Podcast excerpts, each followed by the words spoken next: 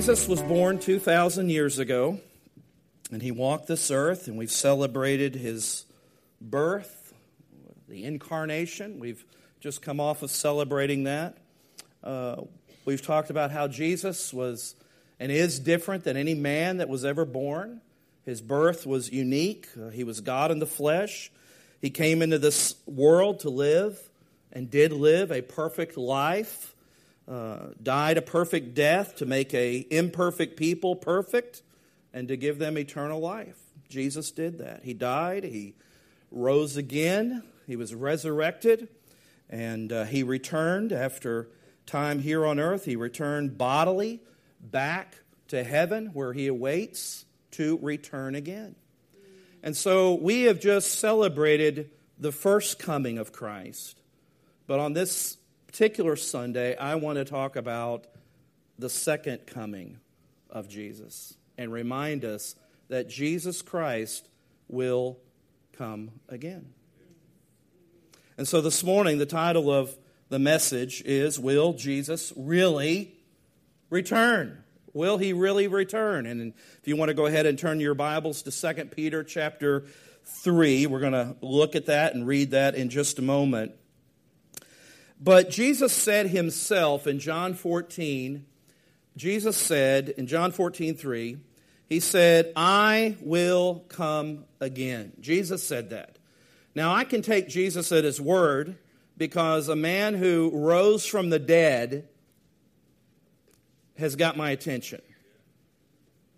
You may tell me something and I will believe it, but I won't quite believe it like I will believe Jesus who said what he said, and I can take him with confidence at his word. So when he says, I will come again, I believe that. I believe that that will happen. And that confidence, that bedrock understanding of the second coming of Christ was essential to the early church in the hope and the anticipation that this one that they walked with for three and a half years, that they saw crucified, murdered with an illegal trial, and, and they saw him resurrected. And when he ascended or he returned back, and I say bodily because it wasn't a ghost, it wasn't an apparition, it wasn't just something you, you know, you just kind of saw when, you know, you, you know through, through some kind of uh, magic, but he was bodily resurrected. He bodily returned. Remember those angels said there in Acts chapter 1, they, the angel said, Men of Galilee, why are you gazing up into heaven? Do you not know that this same Jesus, not some nut who's got a web page that says he's the Messiah, this same Jesus, do you not know that he will likewise return in the same manner, bodily return? And so that hope is called the blessed hope in Titus chapter 2. It's in Romans 8, it speaks about how even all creation, because all of creation on earth was affected, infected because of what we call what the Bible calls sin, man's rebellion, rejection of God's authority. It says in Romans 8 that all of creation longs for the coming of Christ. Jesus said that in Matthew 25 that the climax of salvation history is when the Son of Man will return in his glory and sit on a throne. That speaks of rulership. The reason I'm belaboring this is because I believe that these are things that we are to take at face value with a literal understanding of how these things are to be. If the prophecies concerning, and you've heard me say this before, if the prophecies concerning Jesus' first coming were fulfilled literally, why not would we anticipate that prophecies concerning his second coming would not be taken literally? Okay? So that's just good uh, Bible study 101 that we uh, need to be reminded of. It talks about in Ephesians 4:30 that it's a time of redemption for believers. It's also in Second Thessalonians 2, it's a time of judgment. You know, we that's kind of not PC, you know. Judgment. Oh, no, no, no. We, we love the baby in the manger. But the Bible says that every knee, every knee shall bow. Doesn't mean every knee will. You know, look at it this way. You will either receive Jesus as Lord and Savior, you will bow the knee to Him as Lord and Savior now, or someday, if you re- reject Him now, someday you will bow the knee to Him as your judge. But every knee will acknowledge that He is Lord when He returns. It marks the beginning of Christ's earthly kingdom, Revelation 20 teaches.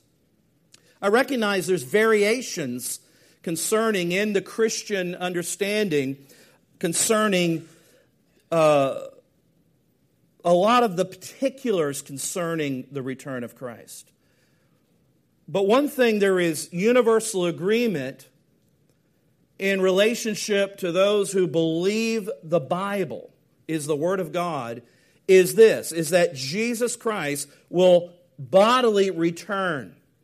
Where there is some debate or some differences is in when, how. Is it going to be before the tribulation? Is it going to be in the middle? Is it going to be after? I mean, there is legitimate differences within the house of Christianity concerning those issues.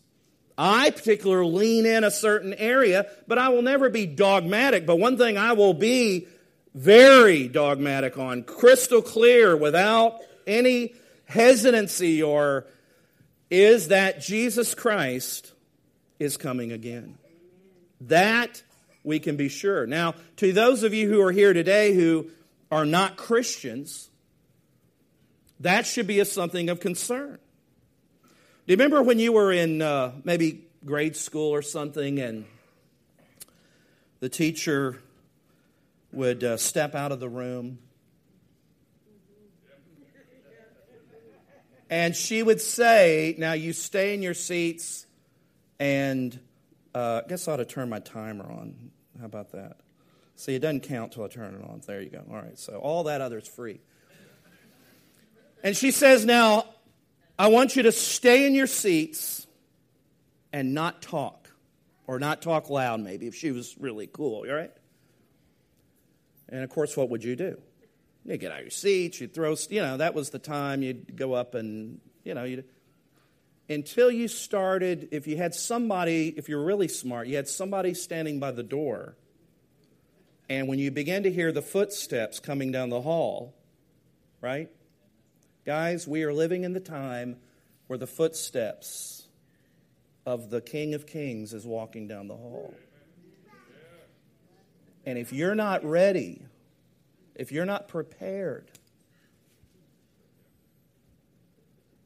you're going to be in trouble. So, this morning, as we talk about will Jesus really return, I want us to embolden our confidence in the Word of God, be strengthened in our faith concerning Christ, and be reminded that the promises of Jesus returning are clear in Scripture. They're crystal clear. And they, it is also a means of comfort because we do not know what 2016 will look like. But He does. And as I quoted Galatians 4 4, that in the fullness of time, Jesus has a schedule. The Father has a schedule. Remember in Acts 1, the disciples were very concerned after the one that the burning question they wanted to ask Jesus was about concerning the nature of his return. They said, Is it at this time that you're going to restore the kingdom of God to Israel? Now, I won't belabor that, but that tells me that theologically, they were on track with my understanding is that there will be a role for modern day Israel in the second coming that in those issues there does that mean everything the political nation of israel does is correct no any more than everything that America does is correct. But there is a significance. You can't have certain events unfolding in Scripture if you do not have a nation of Israel, if you do not have some of these particulars involved there. But Jesus did not correct them and said, Oh, no, no, no, don't believe that. You're wrong. All he said is, it is not for you to know the time, the seasons, the hour. Those are in the Father's hand. Those are God's sovereign plan and prerogative. But you right now, you need to wait for the Holy Spirit to come upon you and be filled with power because there's something that's got to take place before those events happen. And so the second coming of Jesus, John the Apostle said, is a hope that has a purifying value to it because the Bible is more concerned that we become focused on how we should live, how our lives are to be in obedience to Christ, than worrying about do we have the timing and the scheme and all these things. Listen, don't get your theology about the second coming of Jesus through novels. There's a whole series, and I'm not saying those are necessarily bad, but but listen, they are novels. Make sure that you're a student of Scripture. Read the Bible. Don't read fictional books and make that how you gain your understanding about the Bible. Study the Bible. See if it lines up with the novels. I'm not saying those are bad necessarily. But if you do not have the discerning understanding of the Word of God, well, you'll just think because it's written in print, just like people believe anything they read on the internet. If it's on the internet, it must be true. One of my favorite little uh, things that somebody sent me was this quote, and it said, Do not believe everything that is written on the internet, da da da, and it was quoted by Abraham Lincoln. Again, it was tongue in cheek there, obviously. But listen to what the Apostle Paul says of how we should, and we're going to get to Second Peter, but listen to how the Apostle John, I said Paul, John, in 1 John 3, 2 through 3, let me just read it, that the anticipation of the second coming of Christ should motivate us as believers to live and walk a life that is pleasing to the Lord that should use and value our days and our time to that which is going to glorify and benefit the advancement of the gospel rather than the advancement of me. John says, and I'm reading from the New Living Translation, he says, Dear friends, we are already God's children, but he has not yet shown us what we, what we will be like when Christ appears. So here, even John is anticipating Christ appearing. He says, But we do know that we will be like him. Aren't you grand, uh, excited? Can't even talk. Uh, that we'll be like Jesus. I'm not like Jesus right now. But one day I will be like him. I only am partial, have that foretaste, but one day I will be like Christ. That this salvation, this this gospel will be fulfilled and, and I will have a new body. I'll be glorified, the Bible says, and I will be literally like Christ in every way. Sin will be no more in my life. I'll be like Him. The things I struggle with today, the things that you struggle with, will be no more because I will be complete and perfect. Not just positionally, I will be physically perfect like Christ. That's what John is saying. All right, that's not my. I've got to quit preaching these verses. He says, But we do know that we will be like him, for we will see him as he really is. John says, We will really see him. And here's what I want you to listen to 1 John 3 3. And all who have this eager expectation will keep themselves pure just as he is pure. His return should be a motivation for us to quit fooling around with sin. Quit justifying our sinful actions and our behavior. Because the footsteps are coming down the hall. And if we do not believe truly that this Jesus, see, that's the reason the world will love the, loves the baby in the manger, because a baby is not a threat. They're not intimidated by a baby. but a king coming back with an army, sitting on a throne and authority, who will judge the righteous and the unrighteous. We don't want to hear that. We don't want to talk about that Jesus.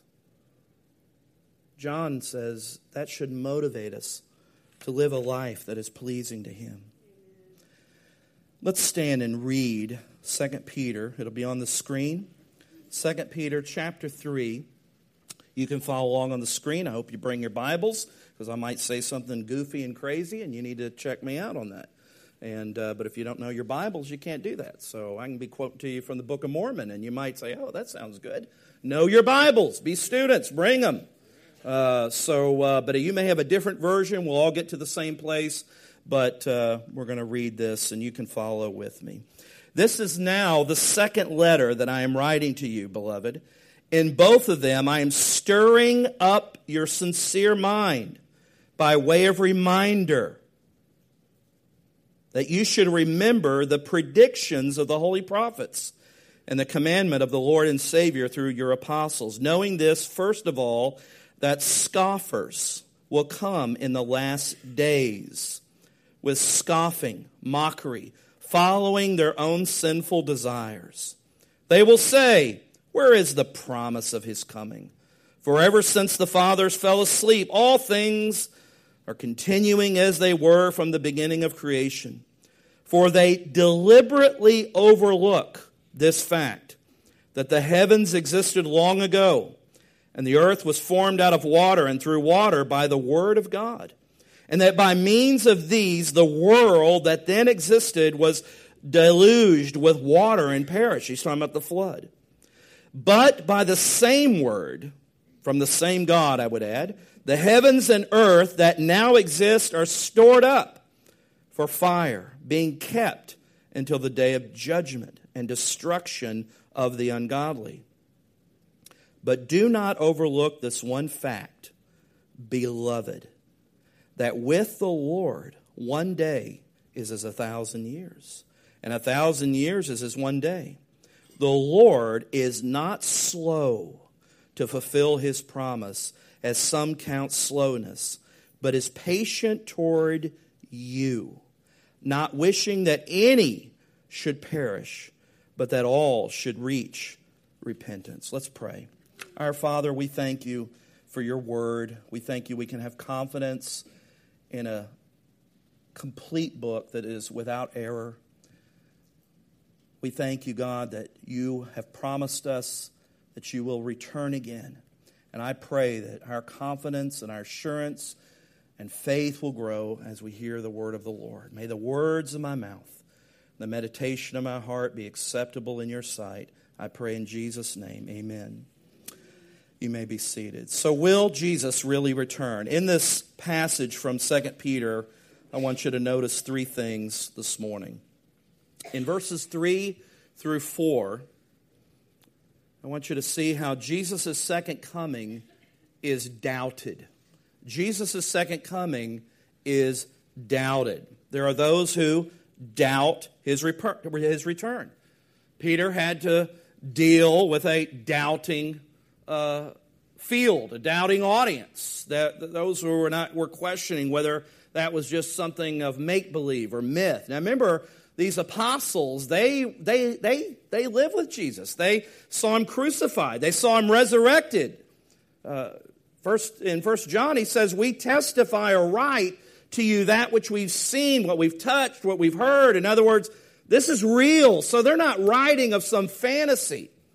And as I have said before, if they were just writing of some fantasy, every one of them, except John, who died of old age in, in uh, prison, on exile on the island of Patmos, all of them were murdered because of their faith. So if there was doubt and they didn't really believe and this resurrection thing was just something they concocted and, and it was all a big fantasy, it doesn't stand to reason that any one of them wouldn't spill the beans.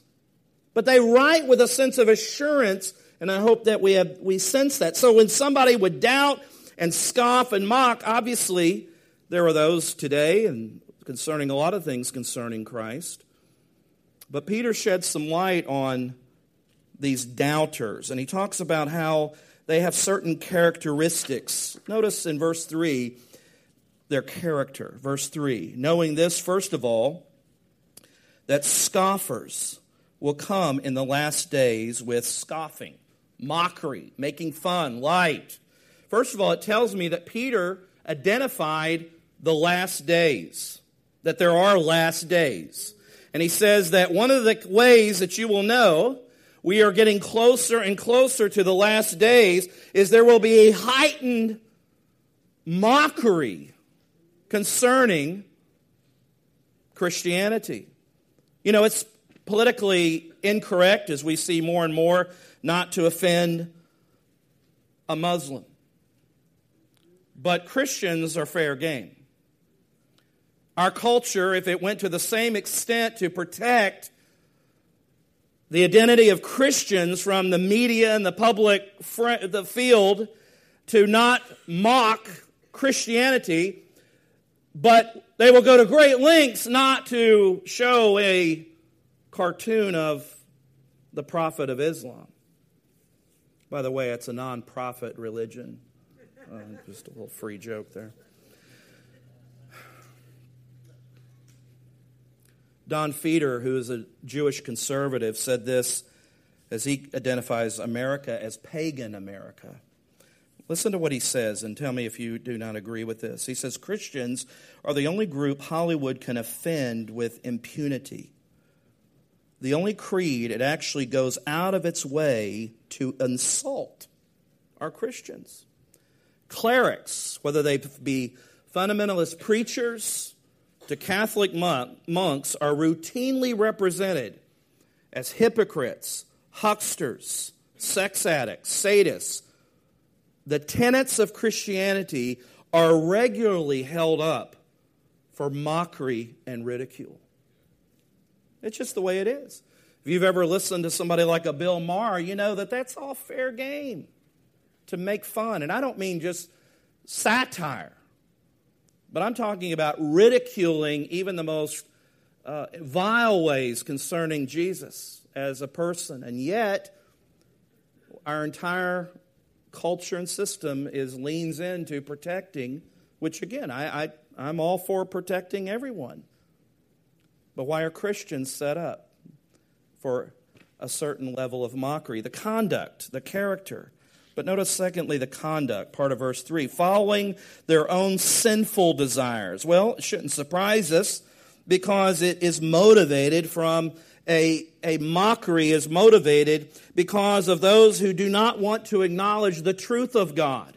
They do not want to acknowledge that what God's word says, what Jesus said, his word is true. There is a rebellion, there is a mockery there. Jesus said this interestingly in Matthew 24. He said, speaking of Matthew 24, you know, is one of those key pivotal chapters concerning the second coming. And he says that one of the identifiers of the times prior to the coming of that his return, he says they will be like it will be like the days of Noah. What are the day what were the days of Noah like? It was so bad, God decided to hit the reset button. He said, For as were the days of Noah, so will be the coming of the Son of Man. For as in those days before the flood, they were eating and drinking, marrying and giving in marriage until the day when Noah entered the ark, and they were unaware. Unaware until the flood came and swept them all away. And he says, So will be the coming of the Son of Man. He liked that title from the book of Daniel. Men love their sin. People love their sin too much to turn their lives over to Christ. Jesus or John 3:19 says, "And this is the judgment: the light has come into the world, and people love the darkness rather than the light because their works were evil." In John 1. So why do they deny the idea that Christ would return is because they do not acknowledge his authority or his life, or so why would they acknowledge something like that? You remember in Romans chapter 1, it speaks about, when it's speaking about sinful humankind, it says not only do they know the truth, but they deliberately suppress the truth. Kind of always have this picture. You ever talk to somebody? Hopefully, you've never done this. Probably have, because I have. Not recently, but you put your fingers in your ears. Da da da da da. I can't hear what you're saying. You ever do that as a kid? Hopefully, you didn't do that last week. Um, they suppress. I don't. I don't want to know the truth. Don't tell me. That's the way our world and culture is. It is flying off the cliff. No, let me say this. It is racing towards the bridge that drops off into the abyss. And they're running every red light, every sign. I don't care because I want to get to where I want to go. That is the job of us. Is part of it is to proclaim the good news, but part of our job in proclaiming Scripture is also to warn. To warn. The bridge is out. There's no hope. You will die. You will perish.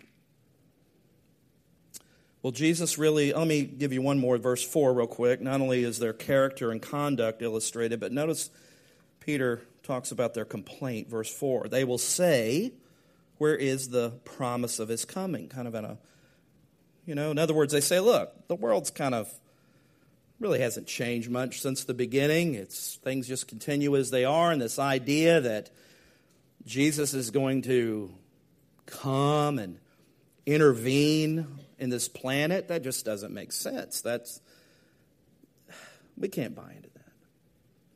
But notice, secondly, not only is the second coming of Christ doubted, but secondly, in verses 5 through 7, we see that Jesus' second coming is something that is determined in Scripture. His second coming is determined.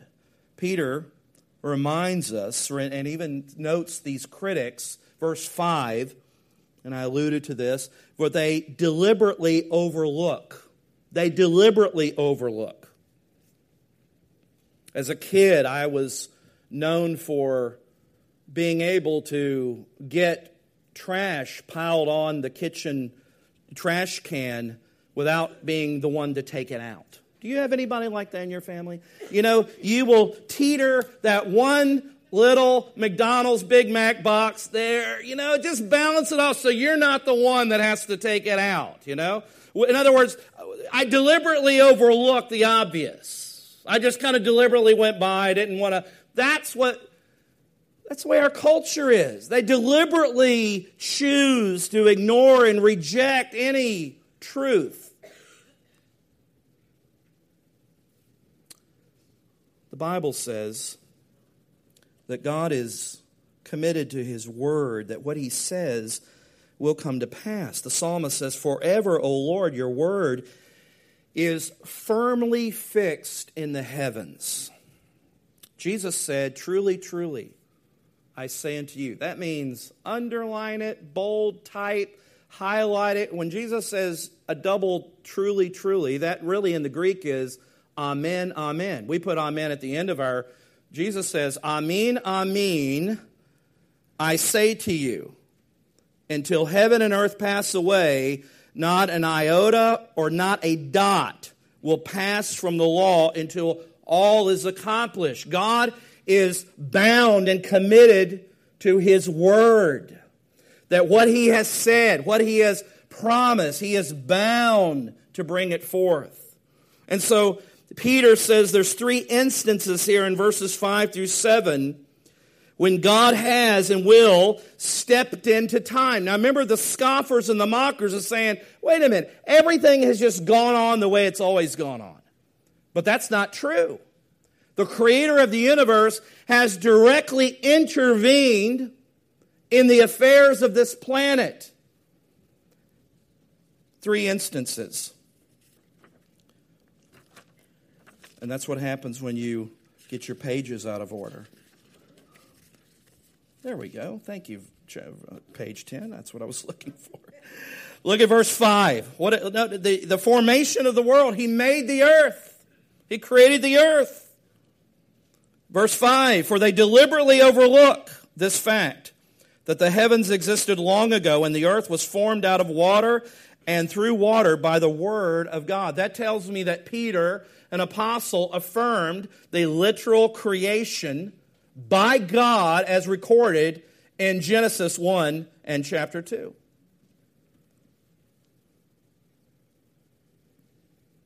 He affirmed that God created the earth. And even if you believe in some type of massive blob that banged out of nothing, you're still back to that's illogical because even the bang has got to have a banger. Show me anywhere where nothing made something. You know, they say, well, scientists have created life in the laboratory. No, they have not. They have used existing materials and matter to make something. God created the heavens out of the earth and the earth by his word. Nothing was in existence except God. You say, I don't understand that. You got a pass, you're in. Nobody understands it. Our little pea brains to try to rationally understand, but you tell me what is more illogical that nothing made something versus believing that at the very least an intelligent designer created what we see. That's Paul's argument in Romans chapter 1 when he says, Look, everyone is without excuse before God. Because what can be made known of God and understood by God is clearly seen by what is created. You look at our universe, you look at the birth of babies, the, the birth and, and the, the seasons and all the, and you see orderliness. You see orderliness in creation. You look at the, the, the, the, the existence of the micro you know, cells and all those things, and you, you see a, a, a unique look at DNA. I mean, when you begin to study science, it doesn't push me away from God. It pushes me more to say, God, only God could come up with this. It increases my faith that there was a creator who designed. There's not a molecule, there's not a cell, running independent. There's not a rogue cell running somewhere. That everything does not operate out of total conformity to the one that made it and designed it. Peter is saying, just look at the creation and how God acted in that. Also, he talks about the flood. Here's another example, he says God intervened when sin was, was so horrendous that this flood that covered the entire earth in Noah's day that and in Noah's day God told this man Noah to do what? Build an ark. Because it's going to rain. They you know, they have probably never even seen rain. Because of the uh, and again the water table and the, the canopy that uh, many scientists believe that collapsed and covered the earth.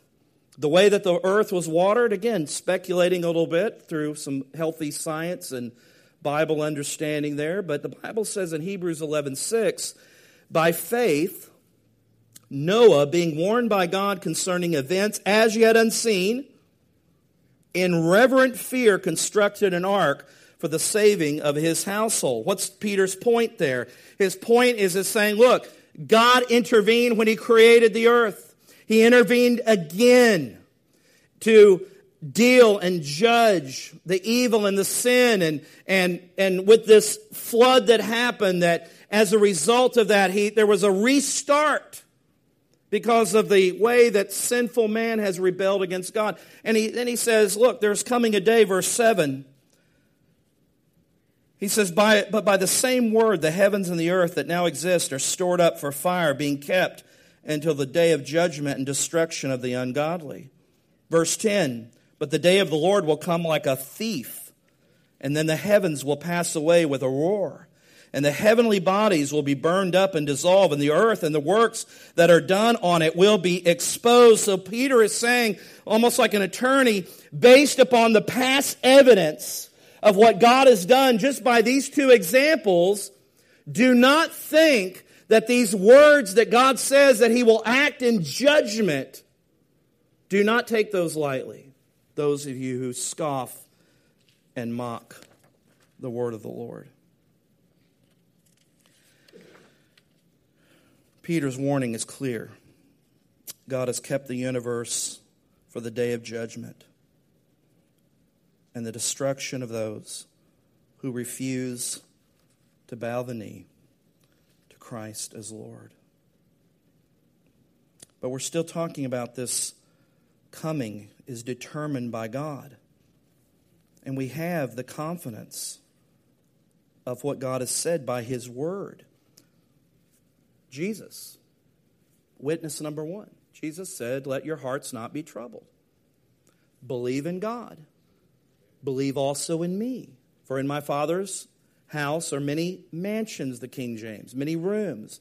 He said, If it were not so, would I have told you? But listen, he says, I go to prepare a place for you.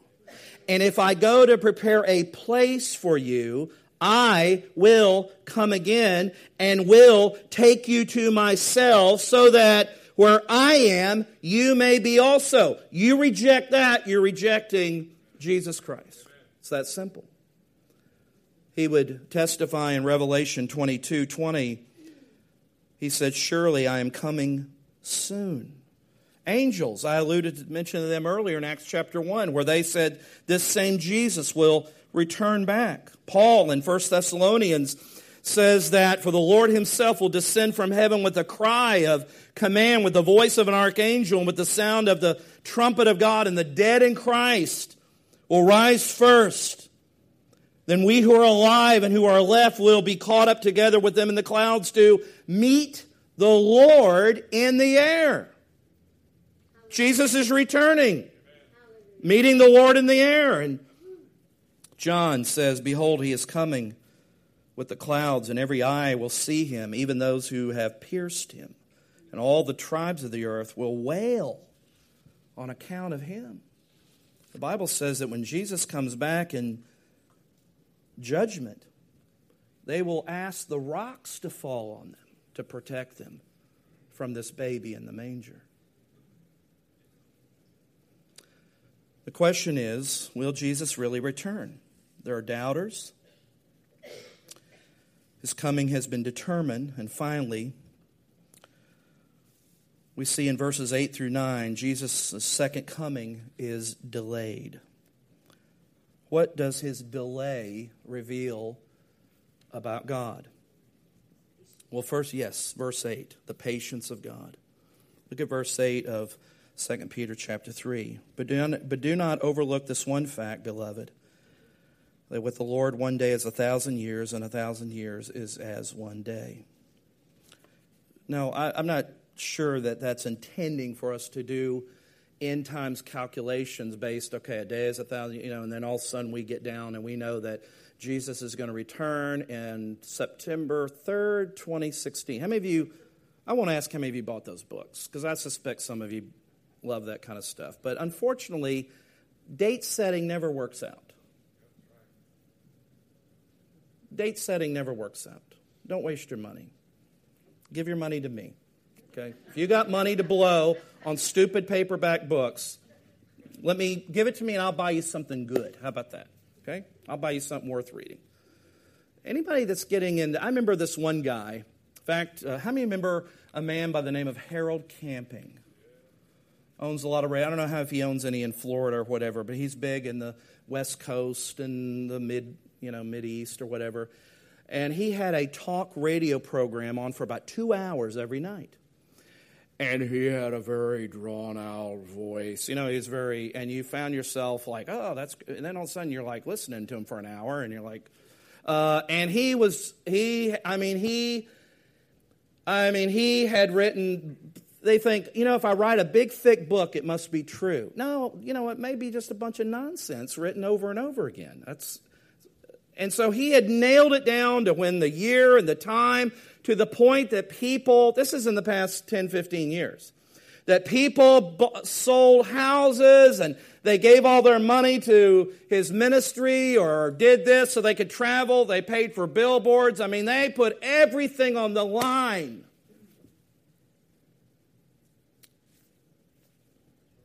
And you know what's sad? The world doesn't know the difference between him and you or me. That they just think those Christians are just stupid. They're just stupid. God has his own timetable. reason I brought up camping is because I remember I was on driving back one night from Chicago when I lived in Illinois and I was listening to him, and of course, somebody called up and they'd asked him this before. Maybe I never heard it, and they said, uh, Brother Camping, doesn't the Bible say that no one knows the day or the hour? Well, that is true, but it doesn't say they can't know the month or the year. That literally was his answer. I about drove off the side of the road. I was just. Uh, in other words, this is all Peter's trying to get across. God has his own schedule, God has his own timetable. Don't be worried and fixated about times, dates, seasons. You be focused on living and, and just living life for the gospel. That's where your focus should be.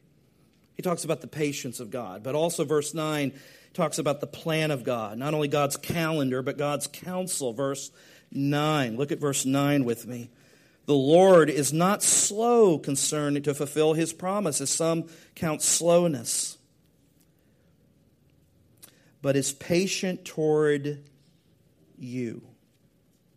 You. He is patient toward you. Who are the yous? Well, if you go back to read how Peter started his letter, in chapter 1, verse 1, Simon Peter, a servant, an apostle of Jesus Christ, he's writing to those who have, anybody there? Obtained a faith. So who's he patient towards? Believers. Believers. He, he's addressing believers. This isn't a track for unbelief. This is to encourage believers, and the you are those who have obtained a faith.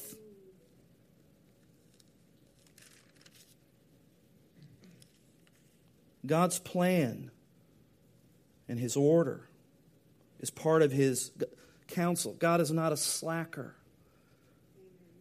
God has a purpose and a plan.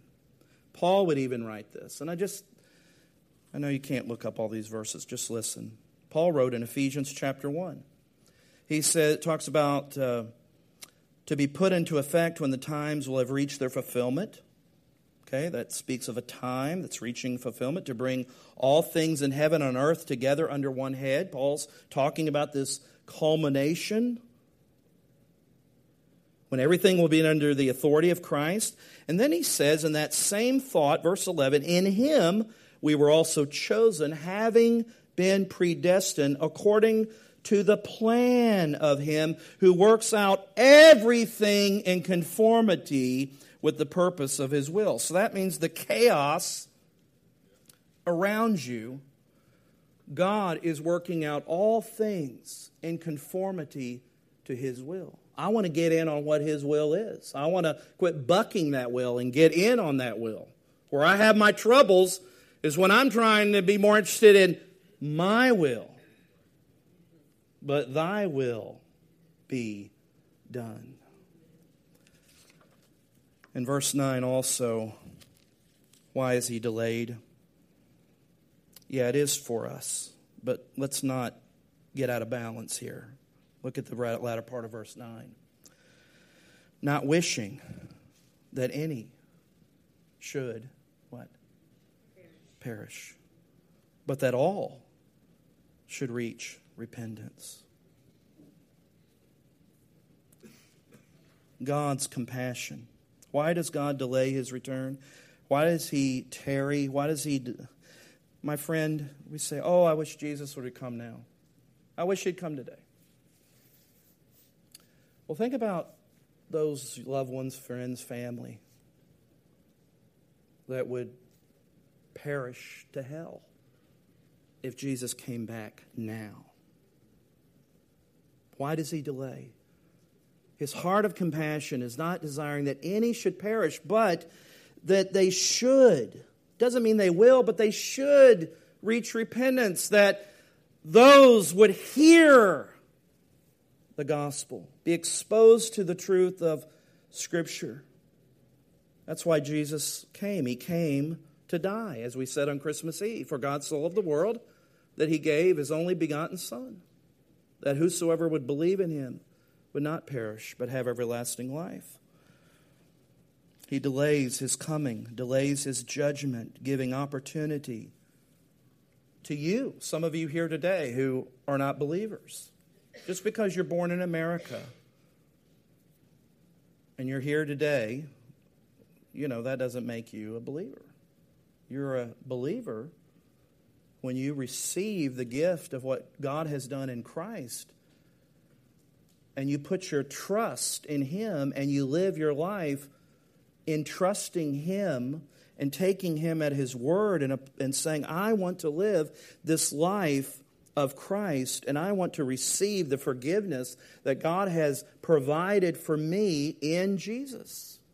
And I am trusting Him every day and I am walking and I'm learning and I'm growing and I'm trying to expand my understanding of what it means to be a follower of Christ. God's a God of mercy and grace. And so, what have we said today? The Word of God tells us to not be discouraged nor influenced by the doubters. You today, Bible, the Bible says faith comes by hearing, and hearing by the word of the Lord. Be strengthened in faith. Commit yourself to 2016 to, to knowing Him, knowing Him through His Word. We need to remember that His return has been determined by God. It's verified in His Word. If you do not believe the Bible is the Word of God, then that won't give you much confidence. But if you believe that this book uh, gives us an understanding of God's ways and His purpose. How do I know God? Because I see God's working through thousands of years of history and people, and, and I see that God's purposes that are determined are fulfilled. So, this great culmination of history with Jesus returning, why would it not be fulfilled? Because God spoke it. So, a word to the doubters the word is determined by God, and his delay is not because he's forgotten us or abandoned his promises. It is because of what he said in 1 Peter 2 4 that he desires all people to be saved and to come to the knowledge of the truth. Well, we know the night before Christmas, and some of you have probably heard this or seen this, but I want to close in reading this. Instead of the night before Christmas, someone wrote, Twas the night before Jesus came. Twas the night before Jesus came, and all through the house, not a creature was praying, not one in the house. Their Bibles were laying on the shelf without care, in hopes that Jesus would not come there. The children were dressing to crawl into bed not once ever kneeling or bowing a head. And mom in her rocker with baby on her lap was watching the late show while I took a nap. When out of the east there arose such a clatter, I sprang to my feet to see what was the matter. Away to the window, I flew like a flash, tore open the shutters, and threw up the sash. When what to my wondering eyes should appear but angels proclaiming that Jesus was here. What a light, like the sun, sending forth a bright ray. I knew in a moment this must be the day. The light of his face made me cover my head. It was Jesus returning, just like he had said. And though I possessed worldly wisdom and wealth, I cried when I saw him in spite of myself. In the book of life which he held in his hand was written the name of every saved man. He spoke not a word as he searched for my name. When he said, It's not here, my head hung in shame. The people whose names had been written with love, he gathered to take to his Father above. With those who were ready, he rose without a sound, while all the rest were left standing around. I fell to my knees, but it was too late. I had waited too long, and this sealed my fate. I stood and I cried as they rose out of sight. Oh, if only I had been ready tonight. In the words of this poem, the meaning is clear. The coming of Jesus is drawing near. There's only one life, and when comes the last call, we'll find that the Bible was true after all.